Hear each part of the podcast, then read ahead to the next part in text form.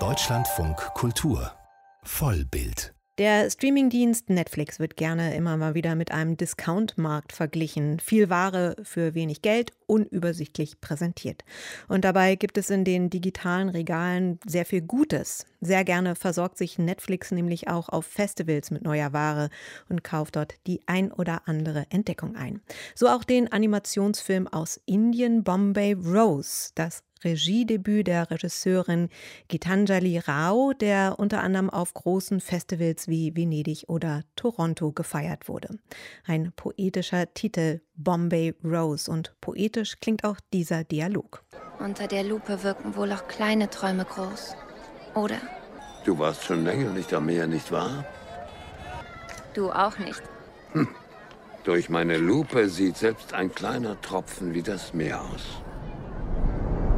Ja, und schon lässt das Meer die Fantasie rauschen. Anke Lewicke kann die Fantasie etwas mit Inhalt unterfüttern. Anke, beschreib doch mal kurz die Szenerie, in der dieser Dialog stattfindet. Wer spricht da? Also wir befinden uns auf einer Marktgasse und es sprechen Kamela und ihr Großvater. Also der Großvater hat da einen Uhrenstand, der repariert alte Uhren. Das ist ein ganz schönes Bild. Wir sehen Uhren in jeder Größe ticken im Hintergrund.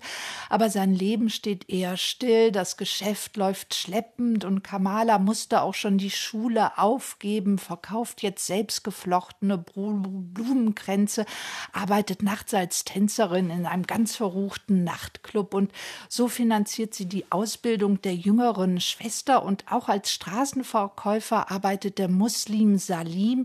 Er und Kamala werfen sich immer längere und immer sehnsüchtigere Blicke zu, aber es ist nicht nur die Religion, sie ist Hindu, die dieser Liebe im Wege steht.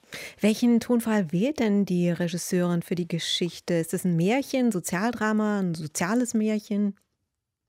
Oh, ich würde sagen, alles in einem. Also der Film fängt jedenfalls mal im Kino an mit so einem Bollywood-Action-Streifen, mit einem Helden, der ein offenes Hemd trägt und er hat so wunderbar animierte Bauchmuskeln. Kamela ist hin, hin und weg.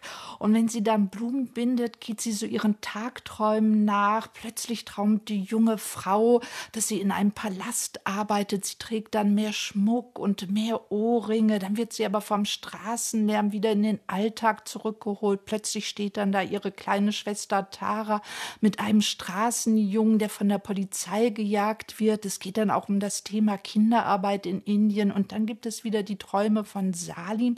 Und er träumt immer von seiner Heimat Kaschmir. Aber diese Träume werden dann zu Albträumen. Seine Eltern wurden erschossen.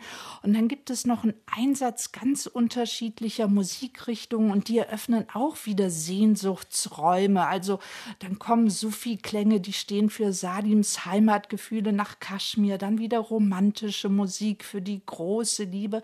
Und dann arbeitet der Film aber wieder mit Originalgeräuschen, Hupen, Geschrei der Verkäuferin und Verkäufer, Hektik.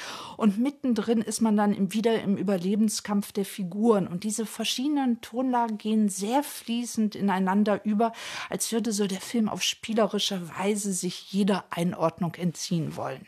Und welche Bilder findet die Animation dafür, diese Geschichte? Was ist das Besondere an der Animation?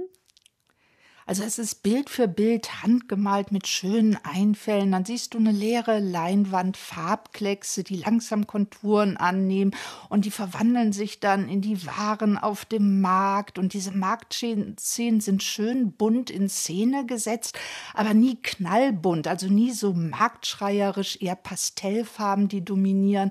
Und die Töne werden kräftiger, wenn Pamela sich in den Palast träumt und das Bild wird dann wieder flächiger bei den Erinnerungen von Salim. Da gibt es dann die eindrucksvollen Berglandschaften von Kaschmir und ganz skizzenhaft ist dann die Ermordung seiner Eltern gezeigt, wie eine Chimäre, die er verdrängt hat, die dennoch immer da ist. Ja, und dann gibt es ja noch die kleine Schwester und für die ist das Leben wiederum noch ein Spiel und Abenteuerplatz. Also man kann sagen, dass die Regisseurin die Animation nicht nutzt, um Welten zu erfinden, sondern um die verschiedenen Perspektiven auf die Welt Welt ihrer Heldinnen und Helden auszumalen. Also das Fantastische und das Reale gehen Hand in Hand. Ja, auf alle Fälle. Man könnte sagen, wenn der Film ins Träumerische, ins Fantastische abhebt, bleibt er trotzdem immer in der Realität verankert, weil wir die Träume der Figuren als Sehnsüchte wahrnehmen, die aus dem Leben kommen. Also das sind alles so reale Träume und ich finde das wirklich bewundernswert, mit welcher Gratwanderung die Regisseurin wirklich so verschiedene Genres anschlägt und miteinander verbindet. Und ich finde, damit steht sie auch in einer großen Tradition des indischen Autors Autorenkinos, angefangen von Satyata Ray aus den 50er und 60er Jahren. Der Animationsfilm Bombay Rose, eine Empfehlung von Anke Lewicke, zu sehen beim Streamingdienst Netflix.